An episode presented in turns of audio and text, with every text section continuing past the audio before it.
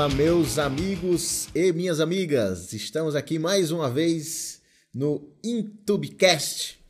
Eu sou o Thiago Chaves. Eu sou o Thiago Lisboa. Estamos aqui nessa dupla maravilhosa hoje para falar sobre o etomidato, etomidate. Vamos falar hoje dessa droga que eu acho espetacular para você realizar as suas intubações.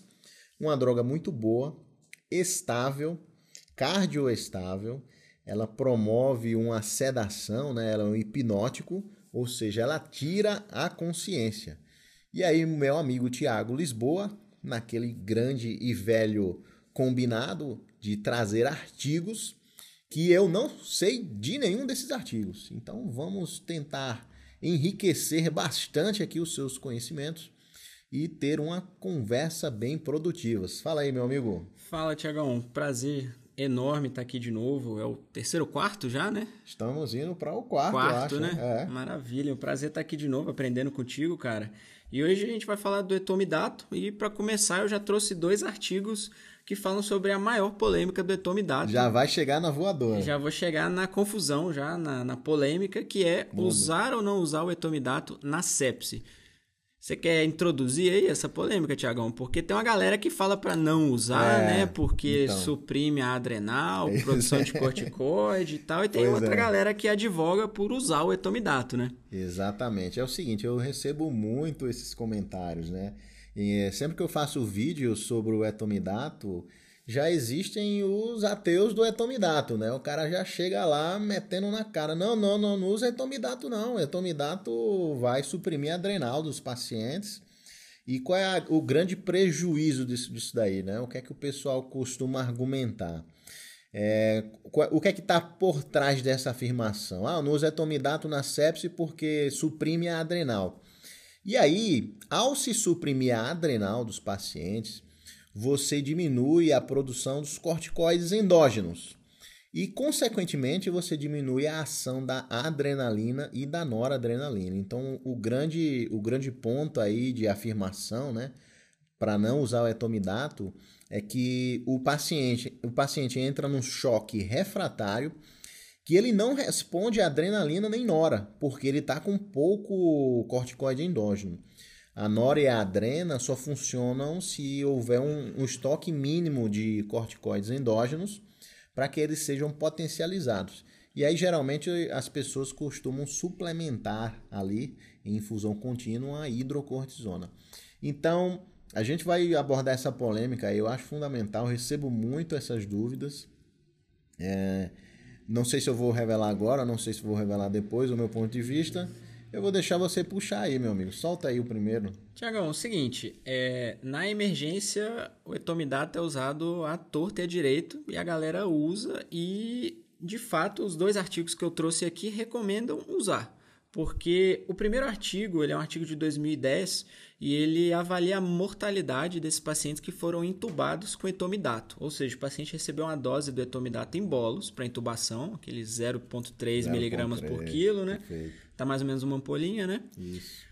E o paciente que recebe esse bolos de etomidato, ele de fato tem uma supressão adrenal, ele tem uma queda nos corticoides endógenos, mas esse é um achado laboratorial que não se traduz em nenhuma implicação clínica, principalmente em mortalidade. Ou seja, uhum. o etomidato suprime sim a adrenal, mas esse artigo que eu trouxe aqui, ele mostra que não houve aumento de mortalidade nesses pacientes. Entretanto, ainda fica um pouquinho da polêmica. O artigo não comparou tempo de internação, tempo na ventilação mecânica, tempo de internação em C T I. O artigo uhum. só avaliou a mortalidade, não avaliou a morbidade. Então, em termos de mortalidade, dá para usar sim o etomidato na sepse. Boa. Essa questão da supressão, eu acredito que, que é overrated. É, é assim, ele não vai suprimir, ele não vai deixar zerado a, a produção dos corticoides endógenos. É, ele causa uma redução ali no limite inferior, tá certo? Então, se... Ah, vou chutar aqui, vou inventar. Se é de vinte a oitenta, e o normal lá é sessenta, sessenta e dois, as pessoas normais têm isso aí de, de corticoides endógenos, o etomidato vai jogar lá para os vinte e dois, vinte e três, mas ainda está no, no, nas taxas de normalidade. Então, eu não tenho nada contra o etomidato, inclusive eu recomendo você usar etomidato nos pacientes graves, Nos pacientes com sepse também não tem problema nenhum. Uma ampola geralmente é o que se falou, né? A dose dele é zero vírgula três miligramas por quilo de peso. Na maioria das pessoas, num paciente de setenta quilos, vai dar os vinte miligramas, que é o que tem na ampola, né? sete vezes zero vírgula três dá vinte e um miligramas. A gente faz vinte, que fica aí um chorinho para baixo, não tem problema.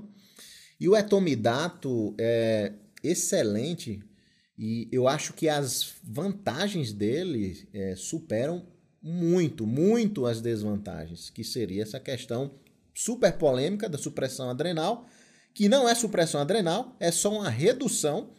E aí, meu amigo, a gente se apega ao lado bom da medicação e não vai, vai ficar valorizando uma polêmica que já vem de gerações passadas aí e que o pessoal gosta de, de usar como desculpa. Pois é, Thiagão. E aí o segundo artigo é mais um, um, um dado numérico para convencer do, da possibilidade de se usar o etomidato aí na sepse. Esse artigo, que ele é um artigo de dois mil e quinze, ele trouxe uma, uma, uma, um estudo randomizado feito com cinco mil pacientes na emergência. E desses cinco mil pacientes foram, não, não se constatou aumento na mortalidade com o uso do etomidato nesses pacientes. Então, levando em conta que grande parte dos pacientes que a gente... Uma, não grande parte, mas uma porcentagem significativa que a gente intuba no departamento de emergência está séptico, né? É, é uma situação extremamente comum. A gente pode ficar mais tranquilo aí de usar o etomidato, que, como você falou, é uma droga super estável, né? Cardioestável. Exato. O grande mal aí, o grande medo nosso de intubar esses pacientes que já chegam desidratados, né? Já chegam meio baqueadinhos lá. Você, como um belo... Um belo É um belo, ele ia falar cirurgião. Deus me livre disso. Um belo emergencista vai fazer lá a nossa solução do Thiagão, vai dar uma compensada nele, e aí a gente começa a comparar, né? Eu na anestesia, no meu início lá de carreira, eu ia de- descobrindo essas drogas e começava a testar. Fazia intubações com o Propofol, que é o que todo mundo usa. Hoje em dia eu sei usar Propofol para qualquer tipo de paciente, porque... é a droga que eu usei mais, porém eu fiz várias outras intubações e, e sedações com etomidato, com a ketamina, com o midazolam. A gente começa a fazer testes ali para você ver se realmente o que está no livro corresponde com o que é real. E muitas vezes você vê que não tem nada a ver. O etomidato, ele, ele tem essa fama aí de dar supressão adrenal, a gente vê pouco isso aí. E muitas vezes que eu já eu estava na U T I de um grande hospital aqui de São Paulo, e eu chegava na U T I e, e percebia que alguns pacientes lá estavam com hidrocortisona em bomba contínua. Até estagiei nessa U T I por um tempo. E eu não consegui identificar por que, que tinha essa infusão meio que empírica lá em, de hidrocortisona, né? E aí era completamente empírico, as pessoas com medo, o paciente às vezes estava com a nora mínima, dosinha baixa de nora, e com essa hidrocortisona contínua aí. Então é muito medo, né? Muito apego ao lado ruim de uma droga que é excelente. Eu já, já, já fiz sedação de pacientes com pressão de nove por seis, nove por cinco, após a solução do Thiagão. Na anestesia a gente usa o Aramin, e assim é bem parecido com a, a adrena, né? Ele tem uma ação parecida também com a nora, que ele é mais vasoconstrictor, não é tão beta um assim quanto a, quanto a adrenalina, mas ele sobe a pressão e o paciente não modifica a pressão. É impressionante. Quando, às vezes que eu usei etomidato, a queda na pressão arterial é bem pequena, a vasodilatação que ele faz é pouca, a bradicardia também é mínima, não identifico e recomendo o uso de etomidato em pacientes graves. Maravilha, Thiagão. No contexto da emergência, é fantástico ter um sedativo que não vai, não vai, não vai uh, provocar mais hipotensão, né? Principalmente já que os pacientes, muitos deles chegam chocados, né? E o terceiro artigo, você mencionou um negócio que eu achei interessante aí, que você usa, você falou que usa mais o Propofol, usou mais na sua vida o Propofol do que o etomidato, né? Sim. Esse artigo aqui, ele é um artigo feito no Canadá em dois mil e dezoito, que ele comparou o uso do etomidato entre anestesistas e emergencistas. Tá. Então, é, eles passaram um questionário com perguntas sobre o etomidato em geral, farmacologia, indicação clínica e... É... e avaliaram qual profissional que usa mais o etomidato. Uhum. E o que eles constataram é que não houve diferença entre o conhecimento do etomidato entre anestesistas e emergencistas. Então, legal, os dois profissionais sabiam tanto quanto o outro sabia sobre a droga, só que os emergencistas usam mais o etomidato. Exato. Acredito que seja justamente pela, pela, pela, pelo fato de ser uma droga mais cardioestável, né? Então, concordo. Um artigo interessante aí que eu trouxe. É, a gente pega mais cirurgias eletivas, né? Assim, digamos que de cem cirurgias que eu faço, é, setenta por cento são cirurgias programadas, eletivas, e o paciente está bem. Eu posso fazer uma ampola de, de Propofol inteira nele que ele não vai parar. Já o seu caso, acho que é noventa e poucos por cento, você vai intubar só quando o paciente está morrendo e precisa de tubo, né? Precisa garantir a via aérea. E assim, mas eu acho que o contato com a droga, ele é fundamental. Eu, como anestesista, é, você pegar ali na ampola, sabe? Ver a ampola. É, caso você que está escutando tenha essa oportunidade um dia, tenha essa experiência com o etomidato. Pega a ampola, vê como ela é. Você fixa muito mais, né? Você lê o que tem escrito lá, é vinte miligramas, são dois miligramas por ml, tem dez mililitros a ampola. E o etomidato, ele é super viscoso. Quando a gente aspira ele, esses dez mililitros que vem na ampola, é uma, é, parece dipirona, sabe? Que é, você mistura assim, às vezes num sorinho fisiológico ali, e você vê que tem uma viscosidade da droga. E por isso que quando a gente faz injeção intravenosa do etomidato, ele incomoda. Se o paciente tem consciência, se ele ainda está ali consciente, né, com o Glasgow quatorze, quinze, ele vai falar: doutor, tá ardendo aqui minha, meu braço, o que é, que é isso aí? E por isso que às vezes eu faço uma diluição, tem lá uma ampola de dez mililitros, geralmente etomidato, e a gente joga para vinte, com mais ringa, com soro, e eu costumo fazer assim.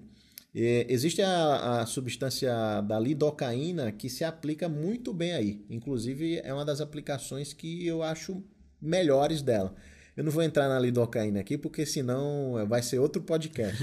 Polêmica, mas, né? Polêmica. É, a lidocaína agora, na época do corona, tá, tá em voga, é, né? Tá até suprimindo tosse aí, a bichinha, coitada. Estão dando superpoder para lidocaína. Mas, voltando, o que eu gosto mais da lidocaína não é nada disso que ela faz, é o que o pessoal tá dizendo. Eu gosto dela que ela suprime, ela diminui e, e reduz bem as, a dor das medicações intravenosas. Quais medicações da sedação que dói, né? A primeira de todas é o Propofol, o etomidato dói também pra caramba, e o rocurônio dói. Rocurônio, bloqueador neuromuscular. Geralmente o paciente está dormindo, né? Quando ele já recebeu o bloqueador, então ele não vai reclamar da dor. Mas o etomidato, eu faço com dez mililitros, né, de etomidato, coloco mais quatro ou cinco de lidocaína, sem vaso, né? Vamos evitar de injetar adrenalina nessa, nessa situação aí. E mais cinco mililitros de soro, então ela fica menos viscosa, vai incomodar menos o paciente, é um refinamento, tá certo? Se você fizer puro também naquele paciente sem, sem consciência, é, você não está cometendo nenhum absurdo, mas eu, eu gosto de fazer esse refinamento, porque se fosse em mim, eu gostaria que fizessem assim, para não machucar minhas veias, e já doeu bastante esse, esse, essas substâncias aí. Tiagão, você falou que o rocurônio dói. Eu tenho visto lá no, lá no hospital o cisatracúrio, né, para bloquear os pacientes, uhum, com Covid. E, e evidentemente, o paciente vai ser bloqueado, como você falou, ele já está sedado, né? Sim. Mas o, o cisatracúrio dói também para injetar ou não? Curiosidade ah. à toa que eu, apareceu não, aqui agora. Não, não. Pelo que eu já fiz de cisa na minha vida, não dói. Inclusive, o cisa a gente faz, às vezes, antes até do hipnótico. Ah, porque ele demora, né? É, exato. Uhum. Se eu quiser induzir mais rápido, né? Se eu quiser sedar mais rápido, é... isso chama-se priming. A gente faz primeiro um fentanil da vida, um, um opioide, aí você faz um mililitro, dois mililitros de cisa, que ele demora ali uns três, quatro minutos para agir, e aí você faz em seguida o hipnótico e depois você completa com o resto de cisa. Então, você consegue agilizar aquela espera que o cisa daria para meio que entubar mais rápido, porém não é uma sequência rápida, uhum, tá certo? A não ser que você use ali quinze mililitros de cisatracúrio, aí tem condições de você acelerar bem a, a intubação, porque o bloqueador neuromuscular tem essa característica de quanto mais você faz, você diminui a latência. Isso se aplica muito bem ao rocurônio. Falando da dor, né? Voltando ainda, esse ponto é bem interessante. Certa vez eu fui fazer uma endoscopia. Tenho que contar uma história, né? Claro, claro. É, eu tava com uns, umas mazelas aí do, do estômago e depois eu descobri o que era, mas eu tava na fase da, da descoberta, né? Que diabo é o que eu tenho? Eu, de mês em mês eu começava a passar mal, sabe? Ficava com a náusea, querendo vomitar e ficava meio ado, adoen, adoentado assim, sabe? E eu achava que eu tava com... Helicobacter Pylori. Olha só. Eu tava com H P, né? E primeiro, como um belo médico tigre, né? Eu fiz o tratamento empírico, o Pylori Pack, tomei o negócio, mas não passou. Aí eu, mas só de raiva agora eu vou fazer uma endoscopia para ver o que é que tem. Aí fui lá na endoscopia, né? Fiz no doutor consulta da vida aí. E aí... Cheguei lá no, no momento, puncionaram minha veia, né? Pegaram um gelco vinte lá da vida e me dirigi para a sala da endoscopia. E tinha uns colegas lá, ele sabia que eu era médico e começou a sedação, né? Primeiro ele fez lá um mililitro de fentanil, falou para a colega que estava lá. Ele foi te falando o que, que ele ia fazer? Ele falou para ela. Ah, porque, você ouviu. É, ele falou pra ela. E aí, depois ele falou, ah, pode fazer uns, uns treze aí de Propofol. Meu amigo, quando essa mulher injetou esse Propofol, eu sabia. Eu sabia que ia doer, porque é, eu sei que poucas pessoas colocam a xilocaína dentro do Propofol, né? Que a, a melhor maneira de tirar a dor do Propofol é essa. Tem estudo que... Tem gente aí que tá escutando que, ah, isso aí pode dar... É, microêmbolos, não, meu amigo. Tem estudo que defende, tem estudos que é contra. Eu já fui atrás. Eu vou a favor dos estudos que são a favor, porque eu sei que funciona mais. Porque eu já fiz sem uh, o Propofol. Porque assim, você pode fazer a xilo antes do Propofol e pode fazer a xilo junto do Propofol. A xilo antes vai doer na maioria das pessoas, o Propofol. Já a xilo junto, noventa por cento não dói. E aí foi uma dor que parece que vai arrancar o braço, vai subindo assim na veia, né? Quando ele entra, ele vai aqui até a axila, a dor. E quando eu tava dormindo assim, eu acho que eu falei assim, era pra botar uma xilinha aí dentro. aí, aí dormi. Eu acho que eu falei isso, eu não sei se eu tava sonhando, não sei se eu falei mesmo. Fica aí a dúvida. E tinha Helicobacter pylori ou não tinha? Tinha não. Ah, tinha aí, beleza. No final das contas eu descobri que eu tava com intolerância ao whey. Eu, whey. É, eu tomava whey protein aí que da vida, né? Da, uhum. Eu tô falando da quarta vez que eu falei da vida, senhor, já, né? Eu vou me policiar, que eu não gosto de repetir palavra, não. E aí eu tava com... Bicho, eu tomava whey e ficava passando mal, mas eu não sabia. Aí o que é que acontecia? Digamos que eu tomava whey de manhã, né? Com uma clara de ovo lá. Aí quando chegava à noite, eu não tinha comido nada o dia inteiro. Aí eu falava, poxa vida, então vou tomar mais uma proteíninha aqui. Aí tomava outra dose de whey. E passava mais mal. E aí passava mais mal. E não, não conseguia ligar os pontos. Passei bem uns seis meses assim, bicho. Foi, foi pesado. Pô, Thiagão, no pain, no gain, né, cara? é, e agora com a, o isolamento eu tô... Bicho, tá difícil, viu? Tá até abatido. Né? É, tô com uma carinha de magro, rapaz. Thiagão, seguinte, cara. Você começou a falar aí dos efeitos colaterais do, do etomidato. Você falou da dor na, durante a aplicação. E eu trouxe aqui um artigo relativamente antigo, mas eu achei um efeito colateral exótico, por assim dizer, do etomidato, que hum, é a mioclonia. Nossa, daí é legal. Você já viu isso, Thiagão? Já mioclonia vi. Por etomidato? Já vi, já vi, com certeza. A mioclonia é bem... Eu tinha até esquecido da bichinha, rapaz. É, a mioclonia o pessoal às vezes confunde com a fasciculação da succinilcolina. Então, são duas coisas diferentes. A fasciculação ela tem a ver com movimentos finos. São movimentos bem discretos, finos. Você vê que o músculo ele fica tremendo. E o melhor lugar para você ver fasciculação é no músculo que tem menos cobertura do corpo humano, que é a nossa querida língua.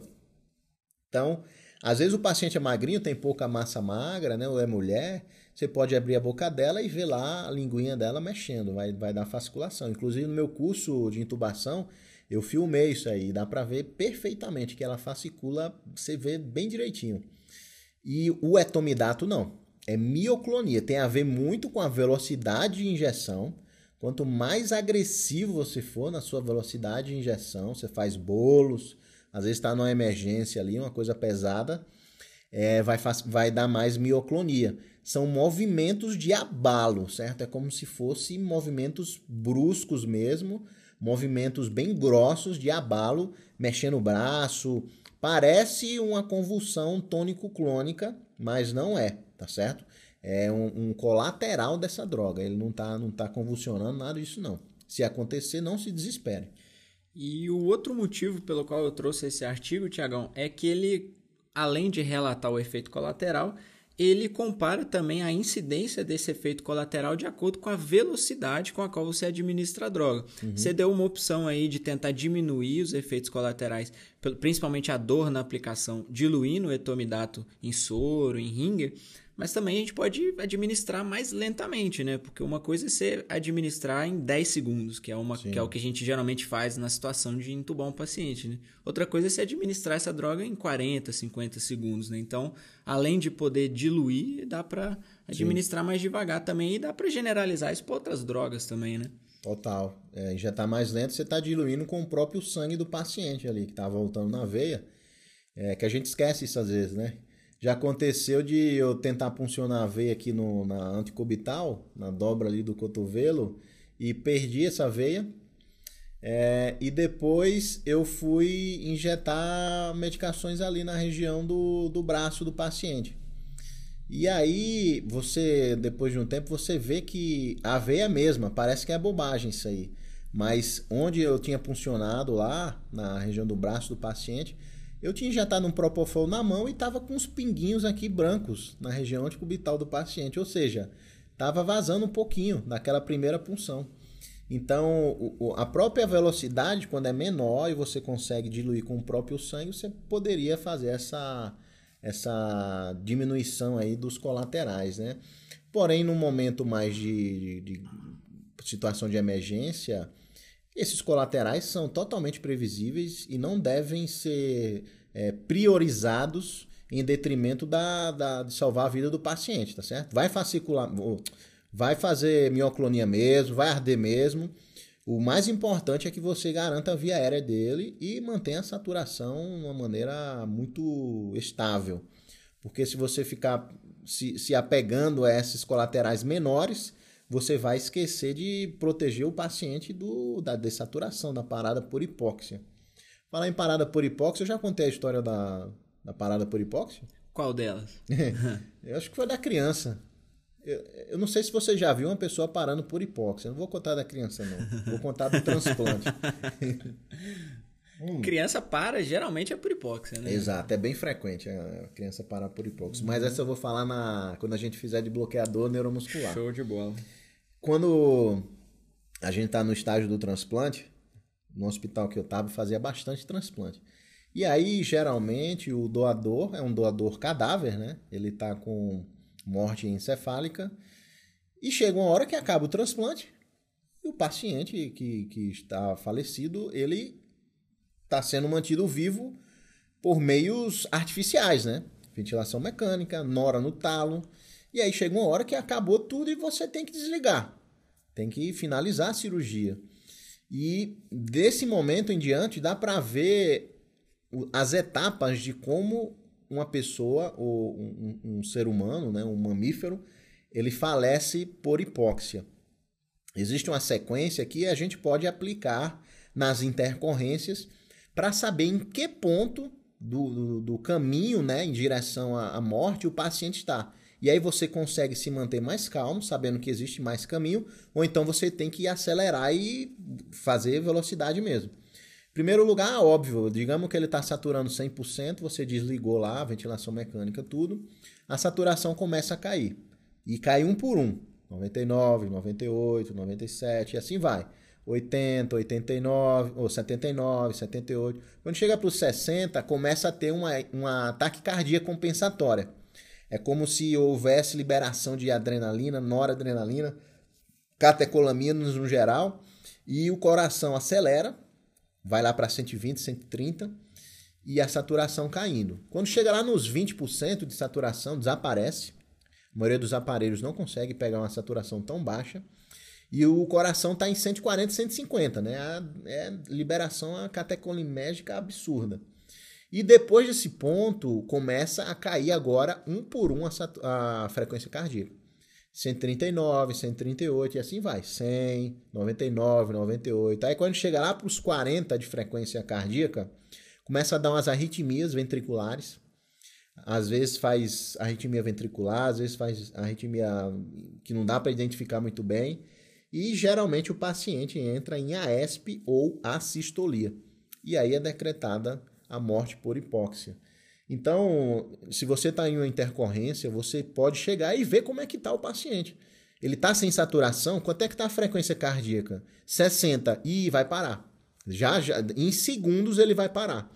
Agora, se ele está sem saturação, está preto lá, cianótico, mas a frequência está em cento e quarenta, cento e trinta, ele não vai parar de, de repente, do, do nada, né? Ele vai progredir na bradicardia, até chegar em bradicardia e parar. E aí você pode atuar em vários pontos aí. Você sabe que tem um tempo aí para agir, né? É isso. Maravilha. Você não contou do, do transplante, pô. É do transplante, do doador.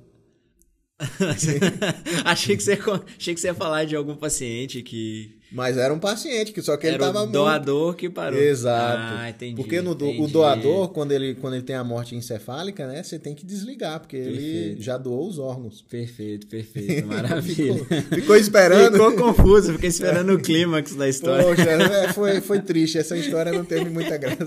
Foi triste. Tiagão, seguinte, cara. O último artigo que eu trouxe aí do etomidato é um a título de curiosidade mesmo para nós aí da...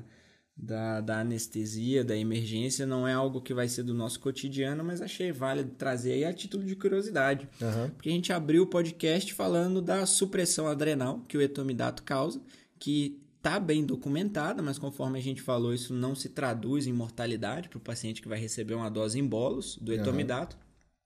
Mas o etomidato em administração contínua, ele também tem utilização terapêutica em casos de hipercortisolismo, sabia disso? Hum, não sabia. Eu trouxe esse artigo aqui de dois mil e doze, que ele faz uma comparação de várias publicações do uso do etomidato nas situações de hipercortisolismo, como por exemplo na síndrome de Cushing, né? Uhum. E a dose que eles usam nesses casos, é claro, é um hipercortisolismo mais grave, né? A dose que eles usam é de dois vírgula cinco a três vírgula cinco miligramas por hora num paciente adulto. O que a gente usa aí em um adulto de sessenta quilos, mais ou menos, para intubar é algo em torno de, de quinze miligramas a uhum. vinte miligramas, né? Sim. Então, dois vírgula cinco a três vírgula cinco miligramas por hora é uma dose terapêutica do etomidato para hipercortisolismo. Mas aí, é claro, é uma dose contínua, contínua por bastante tempo. Não é aquela dose em bolos que a gente faz... para entubar. Então, para entubar, usa o etomidato sem medo, né, de sim, suprimir a sim, adrenal. Sim. Mas lembra aí na, no repertório de conteúdo médico aí que o etomidato também tem esse uso aí que eu não, não sabia até procurar isso, até pesquisar isso. Também não.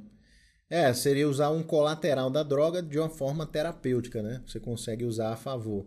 É, o recomendado é isso aí, você usar o etomidato em dose única. Não repita etomidato, não é legal, porque vai, aí sim, aí você vai baixar a produção de corticoides endógenos do paciente com certeza. Então tem que ser em dose única, não tenha, não tenha receio em usar o etomidato, porque ele é super seguro. Em relação a todos os hipnóticos, eu acredito que ele seja o mais cardioestável, até mais que a ketamina. E eu não gosto de ketamina para ser o, o agente principal indutor, tá certo? Ela, é, ela pode atuar muito bem como um adjuvante, mas na, nas épocas que eu, que eu fiz a, a, a, as minhas, os meus aprendizados, né? Quando eu estudava as medicações. E é bem legal que, às vezes, você entra com um colega mais experiente, né? Quando você está na residência. E se ele tem a sabedoria e ele já usou... É interessante você falar assim, ah, você conhece tal, tal medicação? Você conhece a ketamina? Conheço. Você sabe usar? Sei. Vamos, vamos fazer uma indução aqui com esse paciente usando a ketamina? E aí você vê a repercussão que aquela medicação dá. E eu sempre faço isso com os meus residentes, quando entram comigo. Eu pergunto se eles conhecem tal medicação, se eles conhecem o etomidato. Ah, vamos fazer uma indução aqui com o etomidato. Vamos fazer uma sedação com o etomidato. E... na maioria das vezes, a queda na pressão arterial é muito pequena, certo? Por isso que ele é tão vantajoso, né? Ele é tão é, é, é seguro para você ter um fator a menos de preocupação. Você já está pensando ali em um milhão de coisas. Você está pensando na viés, você está pensando no equipamento, você está pensando na posição do paciente, se ele vai morrer, se ele vai viver. E aí você ainda tem que pensar na estabilização hemodinâmica, na pressão arterial, se vai dar bradicardia. Então, usando o etomidato é uma preocupação a menos. Você acha que qual medicação causa mais hipotensão, meu amigo? Fentanil e midazolam, que é o que mais tem aí Brasil afora, né? Fentanil, midazolam, já, já vi alguns pacientes chocando aí pós-intubação, é, bastante. É a que é a mais utilizada no Brasil e é, a que é uma das que causa mais hipotensão. Porém, a mais hipotensora de todas é o nosso amigo Propofol. Como eu uso bastante, a gente sabe que ele tem um efeito duplo. Ele é bradicardizante e é também um potente vasodilatador periférico. Ou seja, é um mecanismo duplo aí de sequestro, digamos assim, né, para a periferia. E também de bradicardia. Uma vez eu estava fazendo um plantão no hospital aqui de São Paulo, um hospital bem conhecido por não ser tão legal, e aí acabou que eu estava fazendo uma cirurgia de otorrino, uma cirurgia em um paciente adulto de desvio de septo, eu acho. Eram essas cirurgias funcionais nasais. E geralmente nessas cirurgias há uma infiltração de adrenalina para evitar sangramento. E o otorrino, ele começou a conversar, contar umas histórias lá sem graça, e começou a injetar a torta direita ali, meu amigo, a adrenalina na região nasal do paciente. Acabou que ele injetou essa medicação, a adrena, num vasinho, e a pressão do paciente deu uma pressão que eu nunca tinha visto na minha vida, de duzentos e noventa por cento e quarenta. E aí, eu nunca tinha visto aquilo na vida, né? Eu fiquei bem, bem aflito, nunca tinha presenciado aquilo. E chamei um colega mais velho, um colega com uns trinta e cinco, trinta e seis anos, e ele chegou, ah, peraí que eu vou resolver isso aqui. Ele era aqueles bonzão, né? O plantoneiro bonzão lá que resolve tudo, né? Se acha, faz do jeito dele. E aí ele pegou uma ampolinha de Propofol inteira e injetou em bolos no paciente, sem dó nem piedade. E a próxima pressão arterial deu, sei lá, oito por cinco. Nossa... Na hora eu fiquei... De um extremo ao outro, né? É, na hora eu fiquei... Não, se tava ruim, meu amigo, agora, agora lascou, foi tudo. E o paciente é meu. Agora que eu me lasquei de verdade mesmo. Meu amigo, esse paciente demorou uns quarenta, cinquenta minutos para voltar da anestesia. Foi absurda a supressão cerebral que foi feita com essa medida aí. Então, é, eu trouxe para mostrar o potencial hipotensor do Propofol. Eu acho que ele só perde para o nosso... temível nitroprusiato de sódio, né? Esses dias eu falei do nitro no, no, no Intube, na comunidade Intube, é, que a gente fez uma, uma aula de edema agudo de pulmão, e eu falei que eu tinha medo do nitroprusiato de sódio, né? Primeiro que o nome já dá medo, né? Nipride, né? É, Nipride, mas eu gosto de falar do nitroprusiato de sódio, tem que falar esse nome. E o Propofol, eu acho que ele parece bem com, com potencial hipotensor, e coisa que o etomidato não tem. É uma preocupação a menos. E eu recomendo, caso você ainda não tenha segurança, você está com medo que o paciente vai parar por hipotensão, se o paciente vai ter alguma repercussão ali, você não sabe usar ainda a solução do Thiagão para melhorar a estabilidade hemodinâmica, é, utiliza o etomidato, que é uma medicação excelente. E a dose dele é o que a gente já falou, né? Existe um trabalho que ele faz comparações em relação aos pacientes chocados, certo? É uma grande sacada essa. Nos pacientes chocados, com diminuição da perfusão periférica, você tem que reduzir praticamente todas as doses. E, e é por isso que a grande maioria das vezes a dose do livro está uma sobredose. Midazolam zero vírgula um a zero vírgula três miligramas por quilo. Aí você vai lá e faz um zero vírgula três. Vai ficar hipotenso, porque ele está chocado. Era para você ter feito zero vírgula um. Era porque ele está chocado, né? Já o etomidato não tem problema. Você pode fazer a dose cheia que ele, vai, ele não vai dar hipotensão. E, inclusive, existe um trabalho que em pacientes chocados você tem que fazer até mais, mais doses de etomidato. Quando eu vi esse trabalho, eu fiquei até impressionado. Pô, como assim, né? É tudo você tem que diminuir, o etomidato você tem que aumentar. E a droga que tem que diminuir mais é o Propofol. Você tem que diminuir noventa por cento dele nos pacientes chocados. Então, você faz quinze mililitros, você tem que fazer dois mililitros, uma pessoa chocada por, com o Propofol, né? Maravilha, Thiagão. Então, para amarrar aí o podcast, é, qual que é a apresentação mais comum que a gente encontra aí do etomidato? Aonde tem etomidato, né? É, pois é, ainda tem essa, né? Não é todo lugar que tem. Bem pouco disponível, inclusive, né? Exato. Por isso que a maioria dos colegas vão para o midazolam, que é bem mais disponível. E a gente vai falar um dia sobre ele. Etomidato é uma ampolinha de dez mililitros, uma ampolinha grande. Ela tem dois miligramas em cada ml. Então, no total, tem vinte miligramas. E aí, se você faz a dose de zero vírgula três miligramas por quilo, vai dar a ampola, certo? A ampola é como se viesse com a dose. A gente até costuma brincar, né? É, pega essa ampola aí de não sei o quê. Você sabe a dose? Não sei, não. Qual é a dose? É a ampola. Chuta uma ampola, né? Então, é, mas é lógico isso. É um pouco lógico, porque a indústria farmacêutica, ela tenta facilitar a nossa vida. Óbvio que você vai estudar e você vai saber as medicações que você vai injetar nos pacientes, né? E as medicações que você vai prescrever. Mas no momento ali de, de, de caos, de dúvida, e você está precisando tomar uma medida extrema, é, você parte do princípio que a ampola já tem uma dose ali parecida. E serve também como regra mnemônica. A ampola do etomidato serve para um adulto de setenta quilos. Então, se é um adulto mais pesado, você vai botar um pouquinho a mais. E se é um mais leve, você vai fazer ali os seus oito mililitros, sete mililitros. Maravilha, Thiagão. Então, esse foi o episódio de hoje, né, do etomidato. Exato. E espero voltar aí para falar de drogas mais cardioestáveis, né? Então, com certeza. Foi muito boa essa discussão. É, a gente falou sobre temas bem abrangentes, principalmente em relação à hemodinâmica, né? Porque o etomidato tem tudo a ver com manutenção da hemodinâmica dos pacientes. Queria agradecer mais uma vez, meu amigo, nessa época agora de quarentena. Estamos nos virando aqui, né? Nos produzindo. Do deixa... jeito que dá. Né? Do jeito que dá, deixando informações importantes, tentando agregar aí a comunidade médica. Queria agradecer você que também que está acompanhando o nosso podcast. É, eu vou pedir uma ajuda para ajudar a divulgar esse conteúdo, para você divulgar para os seus amigos médicos. Com certeza a gente vai agregar bastante aí para quem está acompanhando o nosso trabalho. E é isso aí, um grande abraço. Valeu, Thiagão. Um abração aí para todo mundo.